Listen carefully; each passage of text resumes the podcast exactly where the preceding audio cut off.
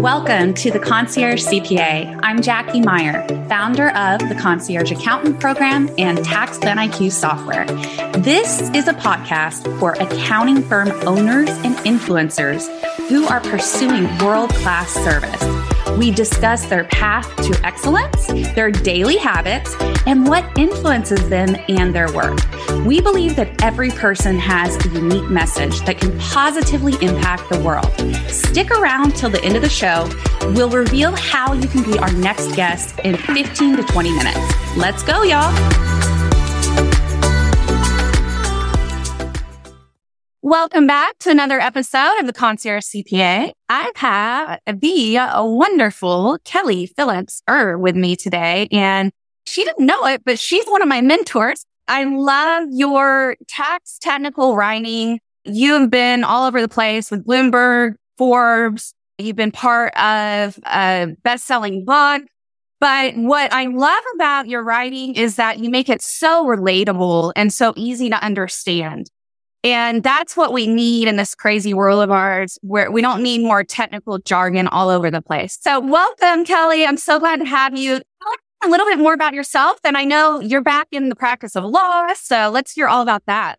Yeah. So anybody who follows me on social probably knows that I'm a mom. That's something I talk about a lot. And I say that off the top because I think it's really important sometimes in the practice to remind people that we're people, right? Like we're not just number crunchers or, you know, reading briefs and citing things. We have lives too. And I think that's really important because I think that reassures clients, potential clients that we understand where they're coming from and like that we understand that everybody has these issues. Everybody needs planning. Everybody gets in a jam. So I'm a mom.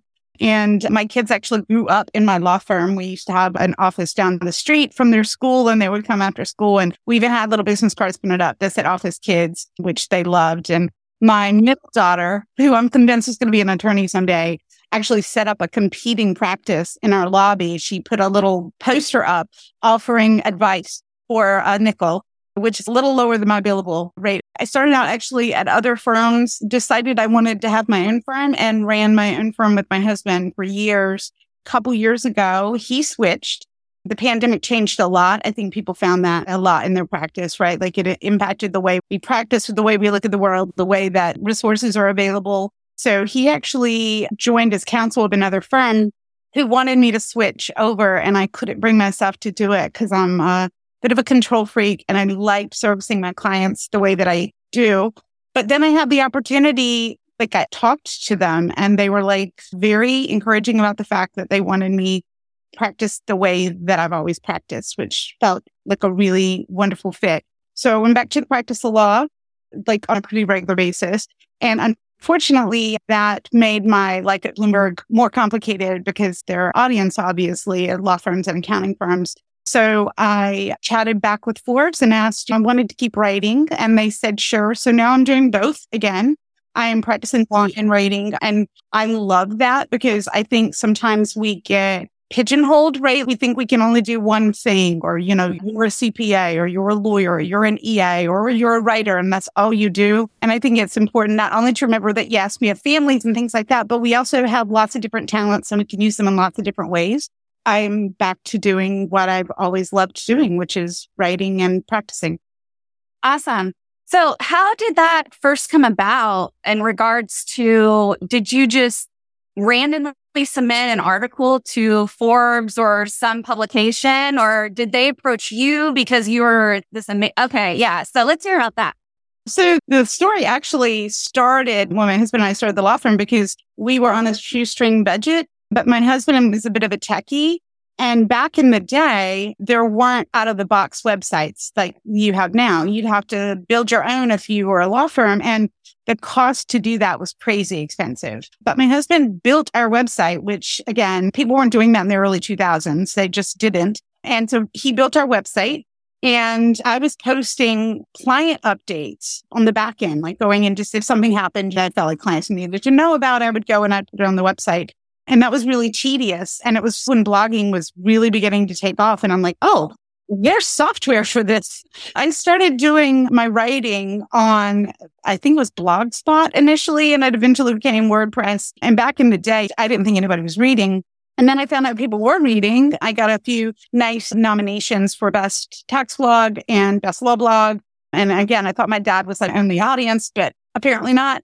And I had written a piece and I remember the piece to this day. I had written a piece about there were two tax amnesty programs in our area. So I was in Philly at the time. So there was one in Pennsylvania and one in New Jersey. And New Jersey's advertisements for the program were very much what you would expect for an amnesty type situation. It was basically like, pay your past debts and get current and let's move on. That was pretty much their message, right? Pay, let's move on. And then Pennsylvania, my home state, took a very different approach. And I'll never forget the ad that kind of triggered this article that I wrote. It was back when Google Maps was just becoming like a thing, right? And so they had like this satellite view of a house and this ad, and they click with these sound effects, and it's like, we know where you live. And then they're like, we will find you. And then they said, but you know, why don't you pay up first? So it was a scare tactic. And Interestingly, New Jersey had a much more successful rate with their amnesty program than Pennsylvania did that year. And so I wrote this article about how I firmly believe, and I still do, that most taxpayers are honest people. Most taxpayers want to do the right thing. Most taxpayers who get behind, even if they got behind for, you know, willful reasons, they don't want to stay behind and scaring them about the outcome isn't helping like the anxiety that they already feel, right? So I wrote this article and Janet Novak called me. She's an editor at Forbes and she's, can we run your piece? And we'll do it for free. And one of my friends who is a writer is, oh no, you never do anything for free. So I ran it with Forbes and it did well. And they asked me if I wanted to become a contributor. And that's how that happened. I was a contributor for a while. I became a staffer, went to Bloomberg, back at Forbes. So I was really lucky. But it's funny, as I get older, I remind myself again, because I'm a parent I see how my kids pick up on stuff that I do. I want to remind them and other, especially young professionals, that it's also okay to say I was good at it. Right. There's this idea that we like to say, I was just really lucky. It fell into my lap. I was really lucky that the opportunity came. I'm very grateful that it came. Also, I think I was good at it and I got better at it, which is also the fun part, right? Getting better at doing something you really like to do. So that's how that happened. I did not submit something. It came to me, but I had been doing stuff before. There's a lot to unpack there, but I think a few key things you said that I think are really cool are the fact that you had a friend that knew what, like, hey, don't do this for free, right? Because we all need friends like that. There is so much we give away for free. And even the other day, you know, we were talking before the podcast about some mental health initiatives and AICPA. And I was texting with a friend about, we do something about this with the AICPA. And she's like, well, I'm tired. I'm not getting paid for this stuff. But I'm like, you know, a great point. So you always have to keep yourself in check of I am worth something here and I should get paid. And I know that kind of went on a tangent, but just had to throw that in there.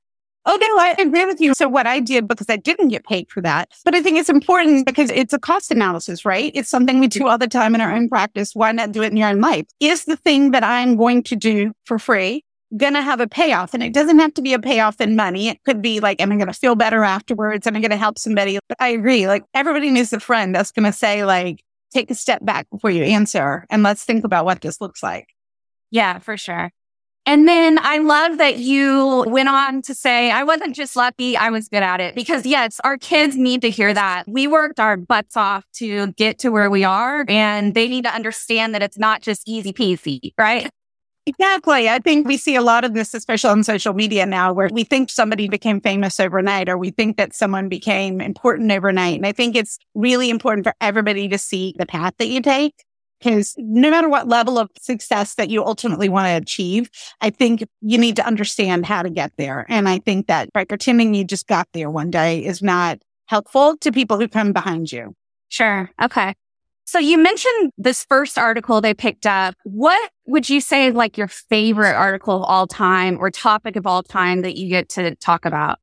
That's a tricky question. So one of my favorite features is Ask the Tax Girl, where people would write in and ask me questions and I could answer them because I do feel like people are scared to ask questions that sometimes they need the answer to, and not in a here's necessarily what you do, but here's how you find the help you need. Because I think a lot of times people just don't know where to ask or where to turn. So I loved that series. One of the things I'm most proudest of that I did was when during the pandemic, when the stimulus checks were coming out, the initial batch that went out was not auto generated for veterans and seniors. This greatly irritated me because I was getting so much mail. I was literally getting hundreds of emails a day, largely from people who were really struggling because a lot of the people who needed resources during the pandemic were older seniors and veterans. And my brothers are both ex military. So I feel really strongly about helping the veteran community. And so I started writing a lot and I started complaining a lot. And I wasn't the only person, but I think there were a few of us that were shouting really loudly. I did get messages from people who were in positions to change that. And it did get changed. And I love it, especially in the profession when we can shine a light on something that needs to be changed and then it happens, right? And it's not necessarily any particular person that drives that forward, but it is part of an effort to say, Hey, look at something that's happening that should not be happening and let's see how we can fix it. And I think the profession is really good about that. And, and we do that quite a bit. But that was a series of articles that I was particularly proud of because, you know, there was change as a result of it. Yeah, no, that's amazing. And I remember that article and your interaction about that on Twitter and stuff like that, which she's under at Tax Girl, by the way, there. That's super cool. Let's see. Speaking of veterans, if you're really into that, I recently met a new company called Tax Titans and they're bridging the gap of tax prep services and training up veteran spouses to be tax preparers. So check into that, listeners, check into that. They're pretty amazing and I love their mission. Now, who would you say have been your like greatest mentor or influencer as you got into this crazy field and what did you get into this field? So the tax court was an accident. When I went to law school, I'll jump back. When I was growing up, I didn't really know what I wanted to do. I am a first generation college student. Nobody in my family had graduated from college before, especially women didn't go to college from my town. And people know I've talked about this before, but my grandfather didn't speak to me for a number of years when I got accepted to college. He felt like I was wasting taxpayers' money which is ironic because I was paying my own way. But there's still a lot of that in communities. I know there's still a lot of this notion that your destiny is chosen for you, right? And so I was originally going to be a teacher. I was going to teach fourth grade social studies. I love liberal arts and social studies and geography. And through a series of events, ended up at law school and hated litigation, like hated it. I had this new court appearance that went really terribly and just to get out of that, I signed up for this random tax course. It was not an intro tax course. It was like an intermediary. The professor, Nancy Knauer, thought she was fantastic, followed her. So just kept taking classes that either she taught or she recommended. And at the end of the law school, she and a couple other folks said to me, I, they felt like I should get my master's of law and tax. So I did. And ironically, right before I was graduating with my LLM, the dean called me and they're like, you're missing a requirement. And I'm like, oh my gosh, like what? And they said, this was the last semester. And they said baby tax, which was intro to income tax.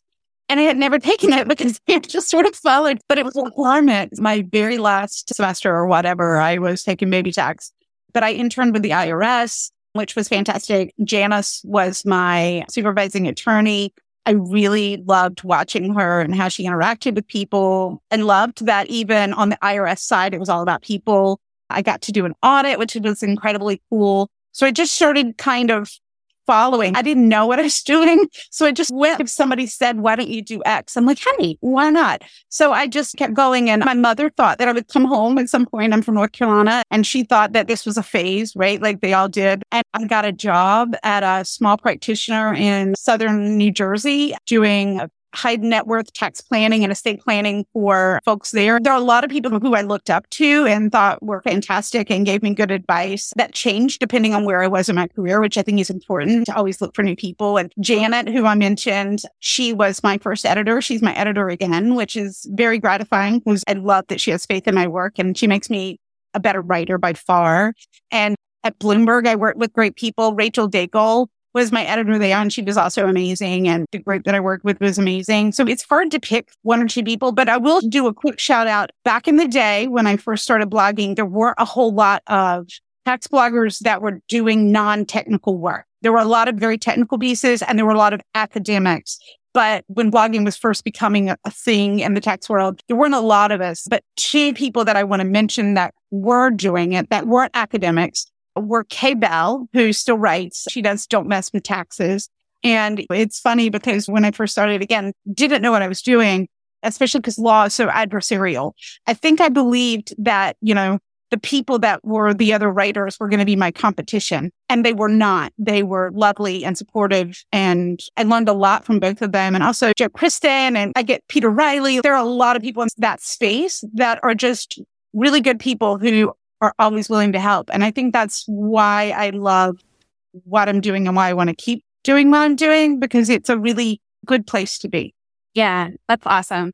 So my grandpa and uncle were attorneys in this little town called Seguin, Texas. And my mom wanted to become an attorney, but her dad told her to become a teacher instead. And she did become a teacher. She was number one in her high school and college classes. She could have gone on to be who knows what. Obviously, teaching is a wonderful profession, but it wasn't like, I don't think it was ever really her heart. And it was sad to see that she didn't get to express that. So I think that's really cool that you were able to do that. And kudos to all the other women out there that went for their dreams, even if their family disowned them. So we've all been through life's challenges or ups and downs. I like to ask guests one particular challenge you might have been through in your life that you learned a really good lesson and that is important to share, get the word out. Can you think of anything like that? Oh, tons. Yeah. I think some of them are cliche, right? Like I was in a car accident that made me think about the world differently afterwards. You know, there's a lot of those kinds of things. So I went to a residential high school. One of the things about going to is a science and math. Shout out to my fellow North Carolina S&Mers.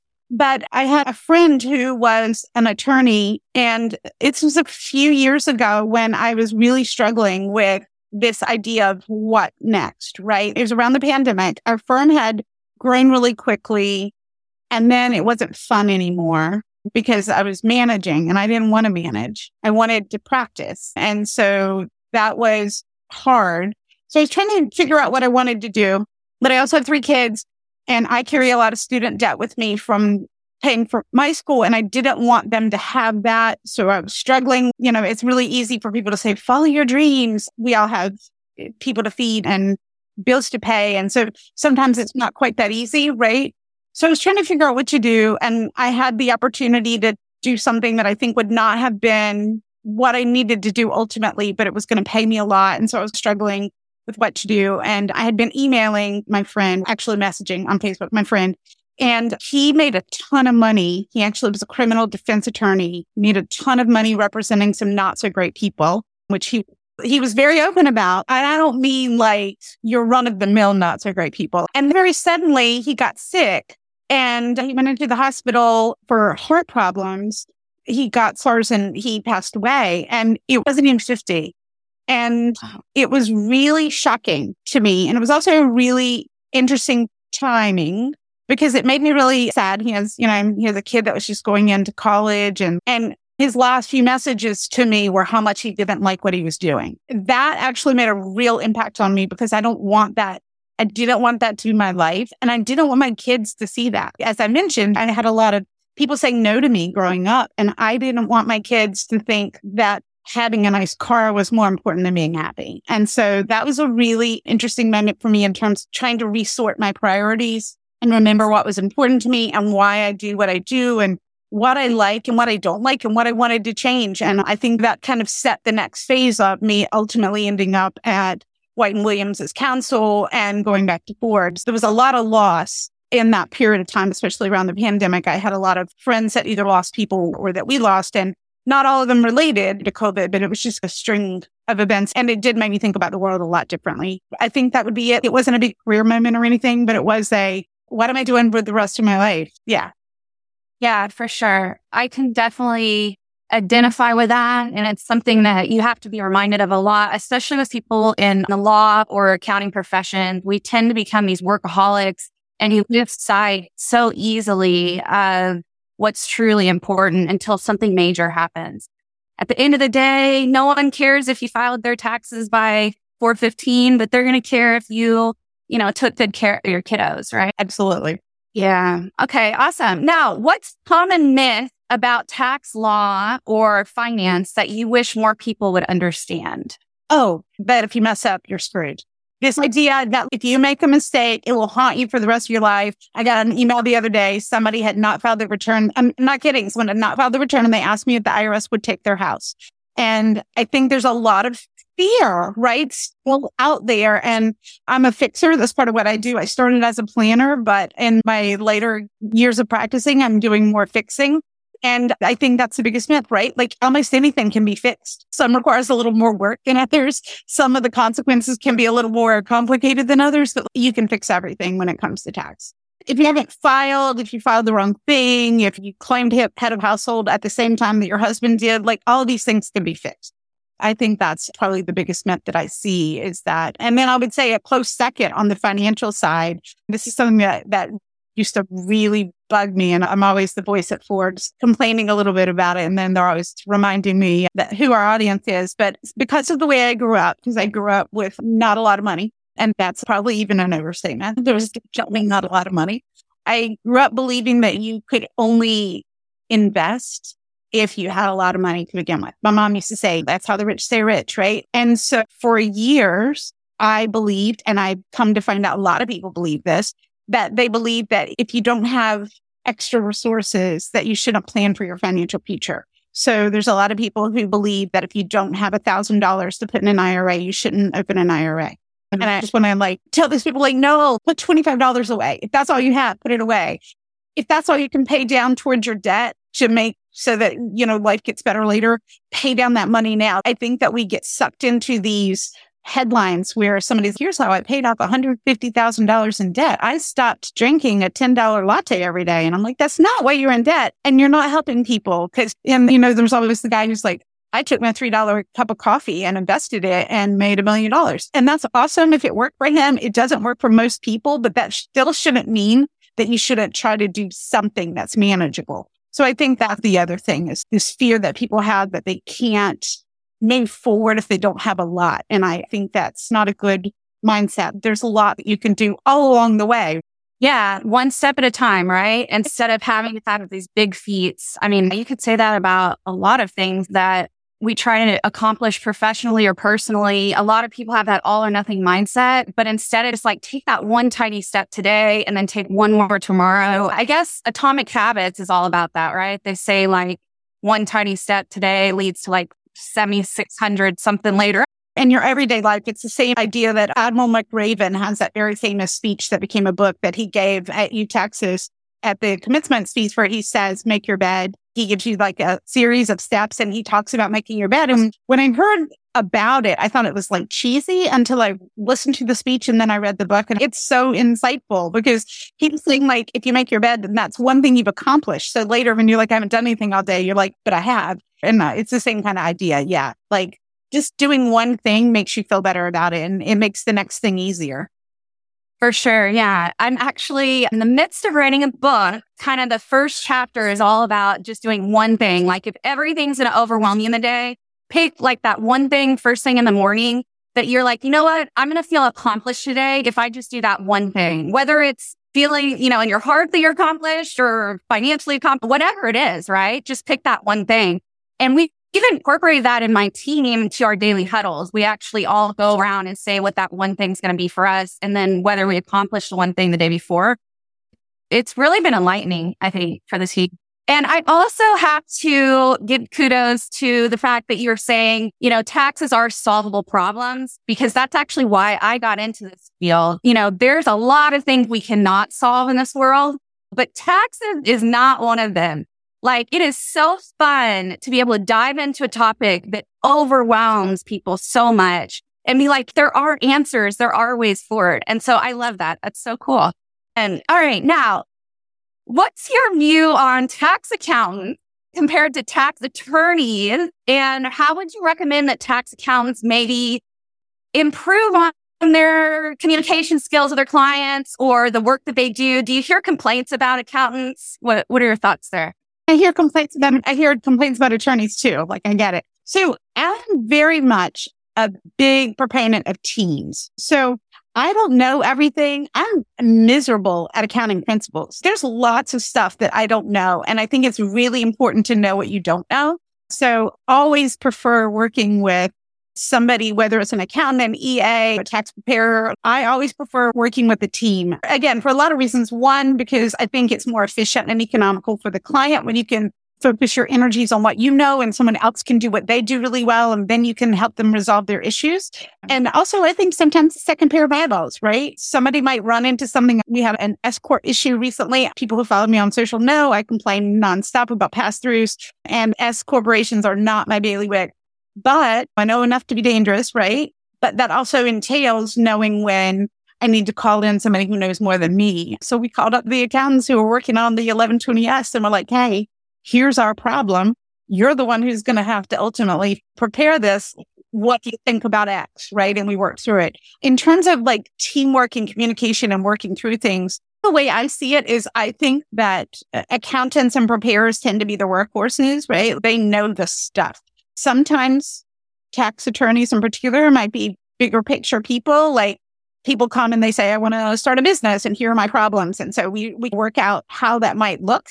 And then we consult with the CPA on the practical side to see, okay, here are limitations that we know. Here are some options. What do you think works better? And I think the flip side is also true. I think sometimes CPAs and accountants and EAs and other folks will see how they know the answer and they know how to get there, but they don't know what ultimately that might mean for the client outside of the non tax reasons. Cause one of the things we obviously don't let the tax tail wag the dog.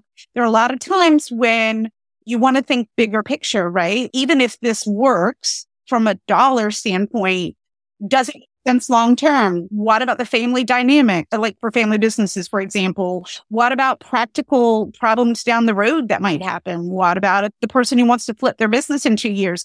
Yes, an S corp might make sense right now, but in terms of setting that up and all of that, does that make sense if we're going to do that in two years? Right? Like all of those kinds of pieces. That's why I, I, love a team. I love working with a financial planner. I love working with an investment advisor. I love working with anybody who knows more than me and who's willing to talk to me about how we can use our collective understanding and experience to fix something for the client or to make the client happy or to make their life just easier. A lot of times on the communication side, where I think things go wonky is the whisper down the lane thing. So CPA tells the client, oh, you need an S corporation. That's why it keeps popping up these days, an S corporation.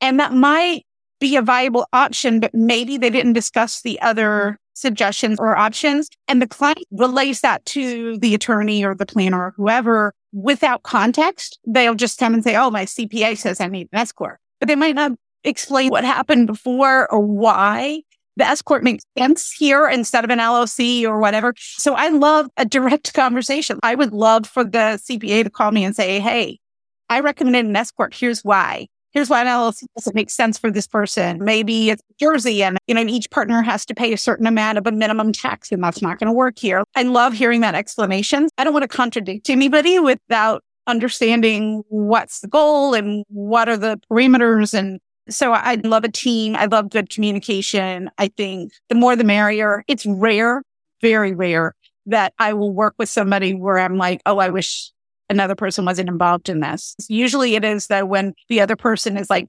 running away from the team, right? Where we have a discussion and then we find out that somebody's filed two returns in the meantime and not told us about it. That's different. But it's rare that I would ever be in a situation where I'm like, gosh, I wish we hadn't chatted or I wish I hadn't gotten that email. I, I love having more information, more eyeballs, more voices. Yeah. So what would you say to the solo practitioner out there that's listening and they're like, I don't have a team. What am I supposed to do? What advice would you give them? Find somebody, make friends with people. When I was running my firm, I went out to lunches. I met with other CPAs. We didn't have a CPA at the firm. We didn't have tax preparers that we could recommend. And the great thing about that is if you're doing an amazing job for this client, the next time if somebody walks into my door and they need a CPA because they haven't done their tax returns in five years, I'm like, oh, let me introduce you to Jackie, right? I think that's actually how smaller firms stay competitive. Your team becomes all the people that you work with, all of the investment advisors. You don't have to have a firm of 500 people to be successful. They're smart people all around you. You just need to make friends with them. For sure. That's awesome. Okay, switching gears just a little bit because I have to get your opinion on this. It's the hot topic right now, which is how is AI and, you know, the advances we're seeing with ChatGPT and whatnot this year, how's it going to impact both of our professions? And what are your views on do we need to move more to advisory? Because AI can actually do advisory too. I saw you were like 2016 Tech Women of the Year, and I was like, that sounds like an awesome award. I don't know what it is, but tell more about that and tell me about your opinion on this. That was actually from the ABA, the American Bar Association, related to my work in the law. And again, for a small firm, we realized pretty early on that it was important to use technology, whether it was websites, blogs. A great example, my husband, actually, again, he's a techie. He was working on this project where during the litigation matter, they were bringing in these giant banker boxes to the court. And when something would happen and they knew there was to be an objection, they would literally like file through the boxes to figure out like what they wanted. So he wrote this like really simple program that helped people find things much faster. It was just really easy. And he also did a couple of those for me for projections. If I was back in the day when the estate tax exemption was going up and we would do projections for clients, was changing every year. And we wanted to be able to say, hey, in two years, the exemption is going to be much higher and this is what is going to look like. So he even did a little uh, spreadsheet thing for me where it would actually help me with my projections. So yeah, I used to use technology. Lawyers are notoriously technophobic. So it was interesting and new that we were doing those kinds of things. Uh, in terms of what that means moving forward, AI and ChatGPT, I had very strong feelings about this. I don't know if you saw my tweet about this couple, like about a week ago. Somebody wrote a thing on LinkedIn that annoyed me because actually it's very much like the investment strategy thing, right? It was, if you don't do AI right now, you're lost. Again, it goes back to our earlier conversation. It's like, why does everything have to be all or nothing? Like, can't you as practitioner think to yourself, you know what AI is really good for? Scheduling meetings, returning emails, processing data, things that you can use that don't have to be, I'm going to run my whole practice with AI. I'm going to have a bot answer the phone. I'm not suggesting that people who are doing those things are doing it wrong. Yay for them. But not everybody has to do everything that way. Not every communication that you send out has to be AI generated. I write everything from scratch. I appreciate that other people like prompts. Good for them. It's just not the way my brain works. I do think it is going to be a real issue in the practice. Mm-hmm. I think for a lot of reasons, good and bad. Again, I think there's lots of ways that AI can transform what we do to make us faster, more efficient. And to your point about advisory services, allow us to work directly with clients instead of kind of being stuck in a fire and looking for things, right? Yeah.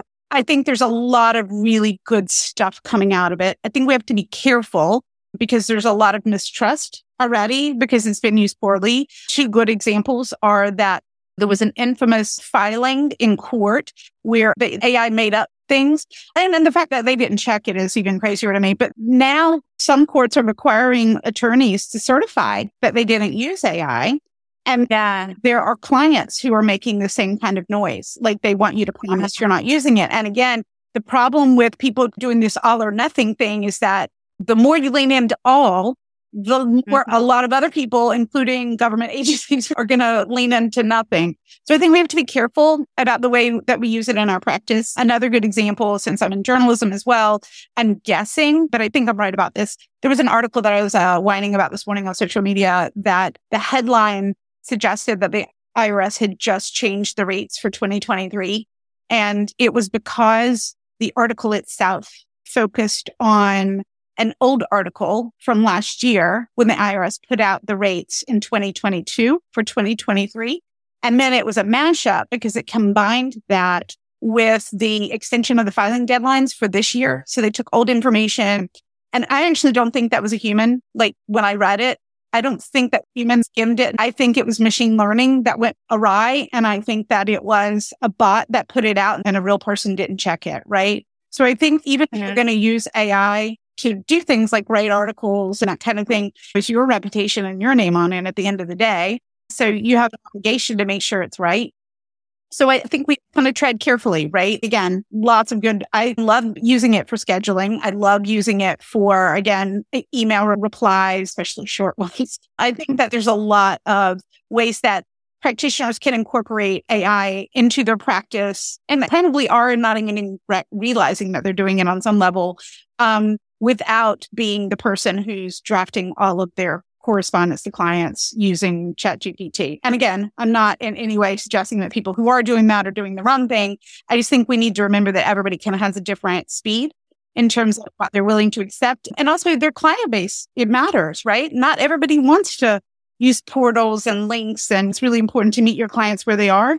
And think about that. And, and maybe you don't need to be all AI if your clients aren't into it. If they are, then yay. Well, yeah, I think there's always going to be a lot of resistance around it. And just like you said, a lot of like, no, I'm not using this at all. And so I think those people and thought leaders, so to speak, will stick around for quite some time. But I think that there's an efficiency perspective that you just can't overlook. The IRS is using it. They've said so. That's how they do data matching. Uh, that's how they're going to figure out who, you know, which large partnerships aren't reporting. They're using it. You can too. I just think you have to be smart about it. Yeah, for sure. I know one like super simple thing that I've been using it for that I would hate for when I submit my PowerPoint slides for someone to say you didn't use any AI because I take my scripts and make PowerPoint slides in like five seconds off of my words, right? By using AI. And so being an educator, that saves me hours upon hours of time. I'm doing a workshop tomorrow. And yesterday I was like, oh crap, I haven't done the slides yet, you know? And so I go, it was insane, right? No, yeah, there's a lot of cool stuff, but yeah, it'll be interesting how it all unfolds for sure. Do you think though that the compliance component of our roles will move more to bots and AI and that we do need to hone in on that like communication side of things with people more? I think a little bit. I think again, easing people into the idea that some of the work may be not even just AI outsourced. That's also a hot topic. Nicole and I actually had talked about that recently on a, I think it was a podcast. I think that there's, and chain up. I think that there's a lot of movement towards trying to become more efficient because clients are insisting on it. And the work is just so enormous these days, right? There's so many changes and it's happening so quickly. And there's so many taxpayers.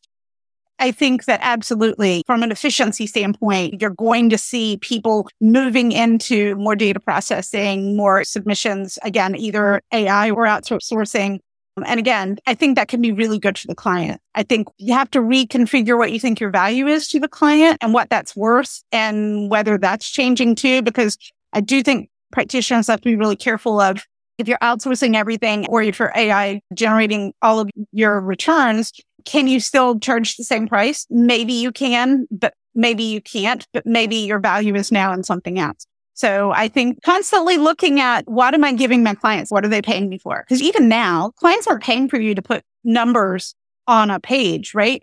They're paying you to know where those numbers go, what those numbers mean, and what that ultimately means for them. That's what they're paying for. That's still going to be important, even if all the in between gets taken care of by bots or by other people. For sure. Yeah. So I like that revisiting your value proposition, revisiting how you're billing because hourly is going to take you even less time than it used to. And value pricing is probably more important. I always felt bad for a lot of attorneys because value pricing is really hard to do in a lot of that work. But I think with taxes, advisory, that kind of stuff, it's just like slam dunk win. All right. So we're coming up to stop an hour and I don't want to take too much more of your time, but I have two more questions that you can answer quickly. So what is a book or talk that you would recommend that everybody listening go out and find? So it's actually an older book. It's been out for a few years, but The Year of Yes by Shonda Rhimes. I love that book. And the funny thing is, I don't normally read self-help or motivational type books because a lot of them are too cheerleadery for me. And then afterwards, I just feel bad about myself. Like, Hey, this told me I should be jumping out of planes and I'm not doing that now. So I feel like a failure. I love this book because, so first of all, she's far busier than me. but she is busy. And I think that is important because also I think it's hard when you're reading a book by a motivational type person. If they're not relatable, if it's not something that you can see in your daily life, she's a parent. She's a working parent. She ran a company. She was doing a lot of entrepreneurial like things. The first time I read the book, still running my firm, a parent, and got it. The gist of the book is that her sister told her that she was saying no to things. And she was saying, no, look at all these things I'm doing. I'm not saying no to things. And so she dared her to start saying yes to things. And again, not like jumping out of planes, but like going to her college reunion and those kinds of things that she had actually been kind of separating herself from because she was busy. And I love the book. I felt like the message was great. She does the speech at Dartmouth where she talks about learning to say yes to things that are important. Still Shonda Rhimes. So after the end of the day, you're like, uh, you know, I'm not a multimillionaire running a production company. Um, no matter how many times I read the book, that doesn't happen. But I love that she talks about finding your importance in the world and I think that's important and how she understands that people are looking at her and what is her responsibility to other people. Like I love the book. I thought it was great. It's not a series of how to's. It's her story, which she's a great storyteller. If you watch any of her shows, it's Grey's Anatomy, it's Scandal, all the shows with Bridgerton now. She has had to tell a story and that comes across really well in the book as well. You know, that's funny. Oh my gosh, that brings up a big question I should have asked you first thing. But first of all, earlier I was thinking of a book when you were talking about something, but have you heard of Rachel Rodgers? We should all be millionaires. Check that out because it'll bridge that gap. And she helped become that multimillionaire.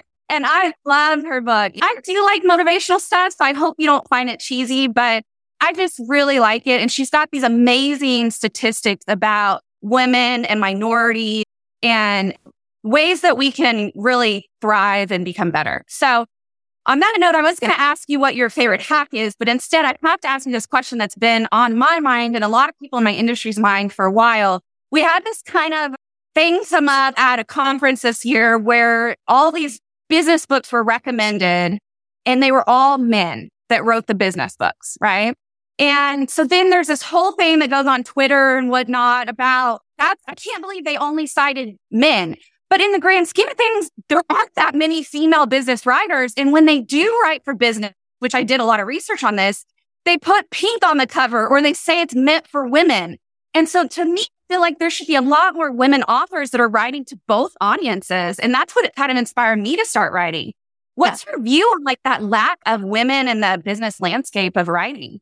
Oh my gosh. We could do a whole another hour on this because I feel very passionately about this. I have been recently involved in a high profile squabble over this. So here's my thing. I've already told my backstory. We've already talked about it. I didn't know any attorneys growing up, except there was one at my church. He was a man, but he was a deacon. So I didn't know what he did. I just knew people said he was a lawyer.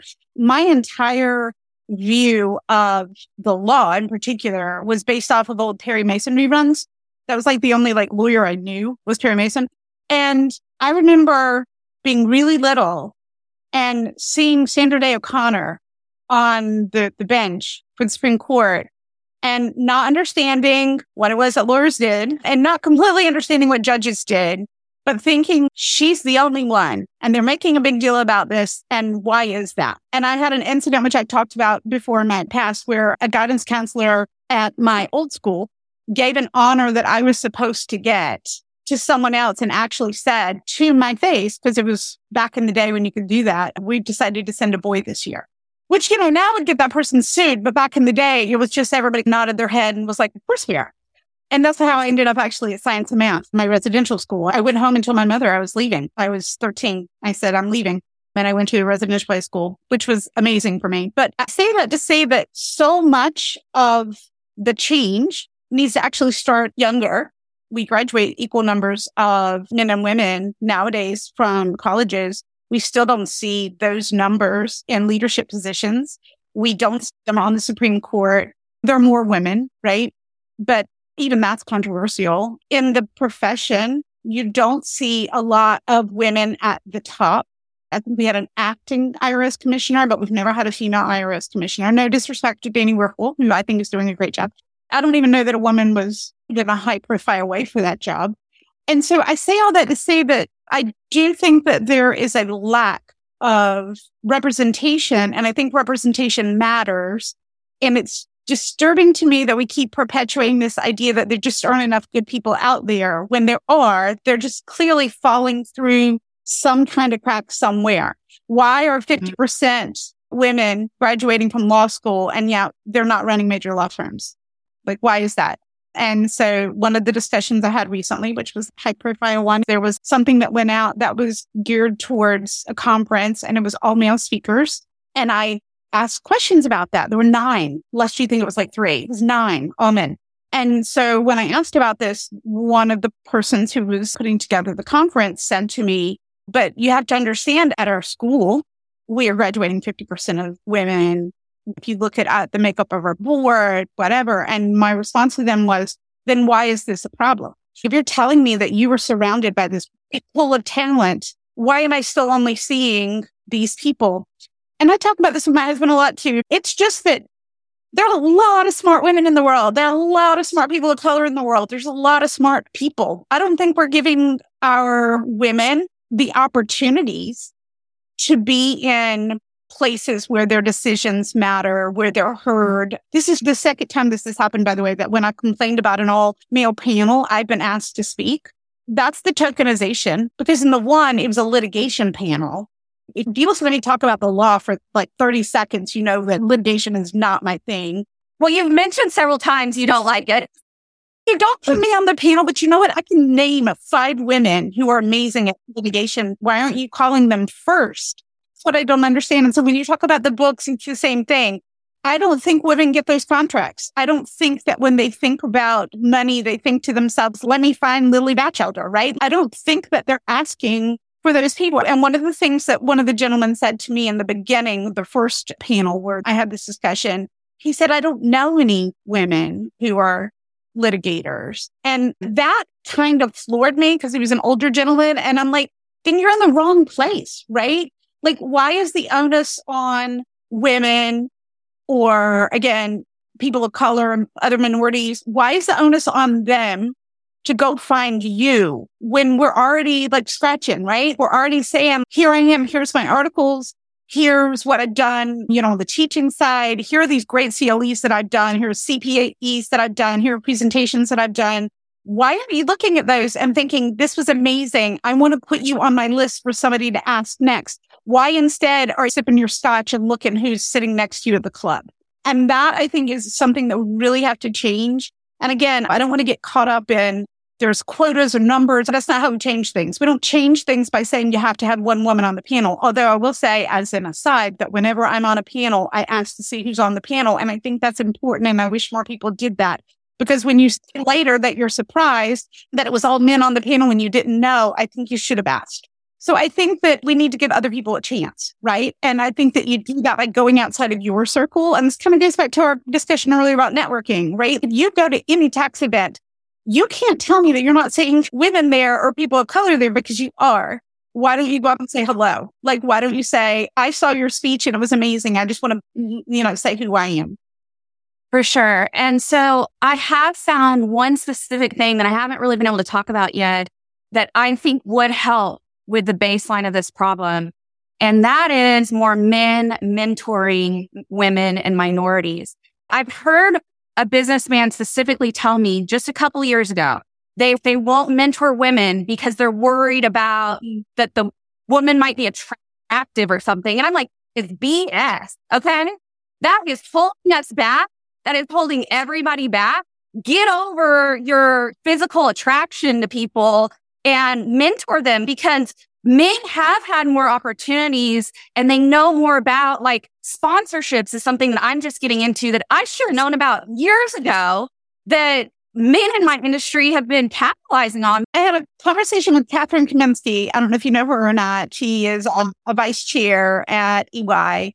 And when I was talking to her, she started talking about sponsorships and mentorships. And I was interviewing her for a podcast and I actually stopped her and said, can you explain to me the difference? because you don't talk about that with women, right? And she explained to me that's how you get to be partner. And I don't think that we have those discussions. And a lot of that is because it's unsavory, right? We're not supposed to be pushing to get ahead. So you can tell I'm getting very animated, but I hate how this becomes like this us versus them type thing because it's not.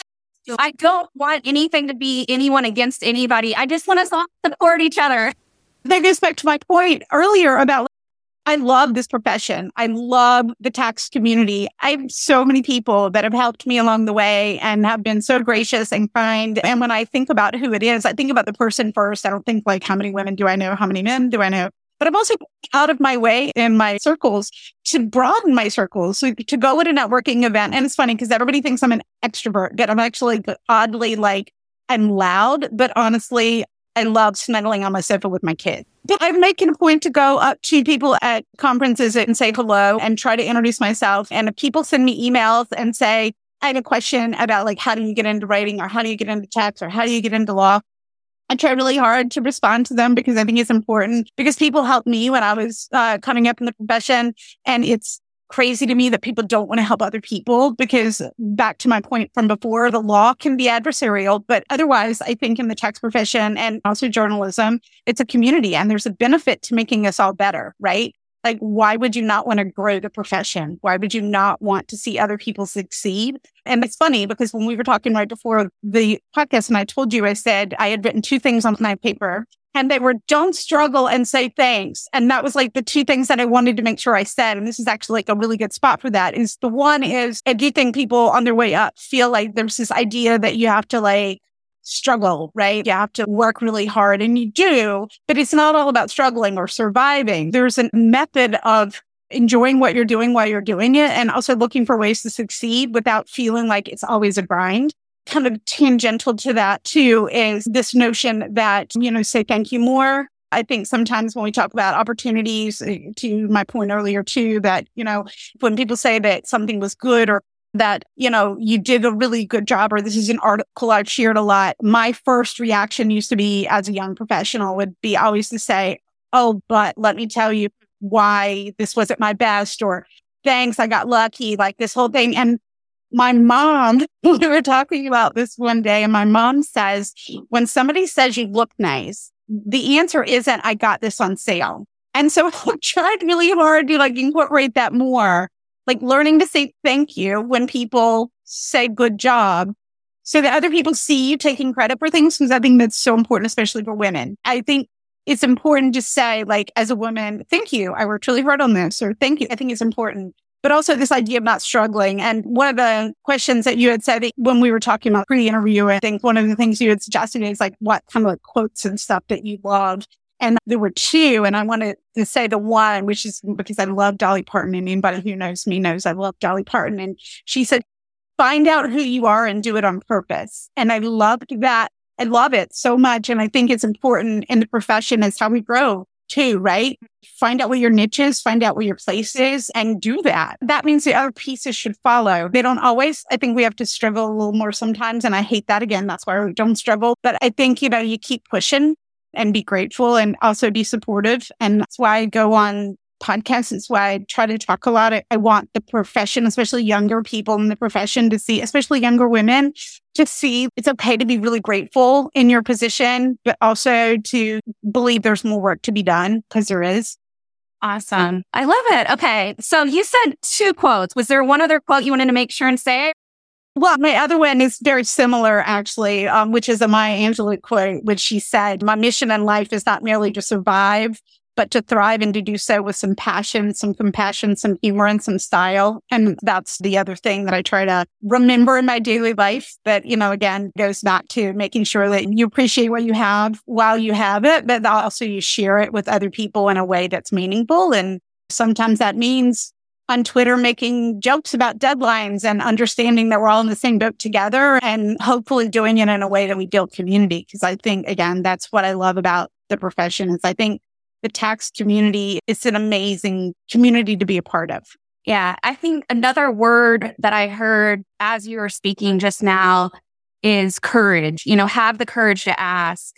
Uh, I actually just wrote an article for Forbes Finance Council about courage, and it was totally on topic of stuff I would normally talk about. But I realized like courage is what got me to where I am today. If I didn't ask or ask twice, you won't get people's attention. And it's probably nothing against you. It's just they're busy. Right. And so all it's just ask, right? Oh yeah, no, like I, you followed up with me a zillion times with this interview because and something happened, like my dad's in the hospital. I have to cancel and whatever. And you're like sitting there. I think it's, I, I think sometimes we get really defensive, right? Oh, I, I, this person must not like me or they didn't send my email in time or whatever. I didn't return that phone call. And I love that. You have to ask because you know what?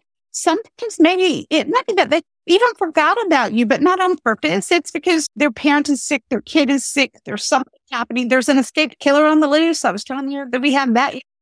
You don't know what's happening in somebody's life. And that goes to what I said in the very beginning is that at the end of the day, we're people. I'm not just an attorney. Like I'm a mom, I'm a sister, I'm a daughter, I'm lots of things, I'm a wife. But and those things, and I really love tasks. Yeah, we're people. Awesome. Okay. So do you have a preferred social media platform? It seems like you're pretty good with Facebook and Twitter. Where do you prefer that people follow you? So that's also a tricky question. If you had asked me a couple years ago, I'd be like, oh, totally Twitter. Cause I am still there and I am still active, but you know, it's not what it used to be. There's been a lot of changes, but I can be found pretty much anywhere. I find that there's more, and I know my kids hate that I say it, but I don't want to love Facebook, but I do find it to be a really good place for exchanging information and ideas because it encourages dialogue and not all social media platforms do that, right? Twitter, you can only respond really quickly, but you can actually have like threads of dialogues much easier on Facebook. So I'm on Facebook at Tax Girl. I'm on, you know, Twitter. I've been posting more on Instagram lately just because I find that kind of fun. Yesterday I posted, so it was the the anniversary of 90210, the original Beverly Hills 90210 with Hate for Love. And if you recall, if you watched that show, you will recall that Dylan's dad went to jail for tax evasion. It was 23 counts, actually, and he only served like a year. And then he got out and he was killed. It was a firebomb, but it was really FBI witness protection program, whatever. But that's like the fun part of tax on Instagram. So I'll post pictures or whatever there or deadlines. Like, so uh, Insta, I find to be more instant. Facebook, I find for conversations. I miss the old Twitter, but I'm still trying, you know, LinkedIn, I think is a great place to get information from other people. I don't find the dialogue there particularly engaging every now and again, somebody ask you a question, but really it's a little bit of the keeping up appearances thing. So everything's very buttoned up on LinkedIn for the most part. That's awesome. I completely agree with like your analysis of all the different platforms. And if you haven't already, which you probably haven't because you have no idea about this, but I have a Facebook group just for accounting firm influencers that would be called accounting firm influencers. We have 7,000 accountants that are like, blah, blah, blah, blah. So join us there, Kelly. It would be so fun. So if you're missing like that interactive feel, that's a great spot to be for sure. All right, Kelly, I really appreciate your time today. This has been such a wonderful discussion. I wish I could ask you a billion more things. Maybe once things settle down in 2024, we'll have another round. That would be awesome. I appreciate it. Awesome. Okay. Well, thanks again and take care. Thanks, you too. This episode of the Concierge CPA was brought to you by Tax Plan IQ. Elevate your accounting practice, bring unparalleled value to your clients with this exceptional tax advisory software. Your journey toward becoming a tax advisor starts here.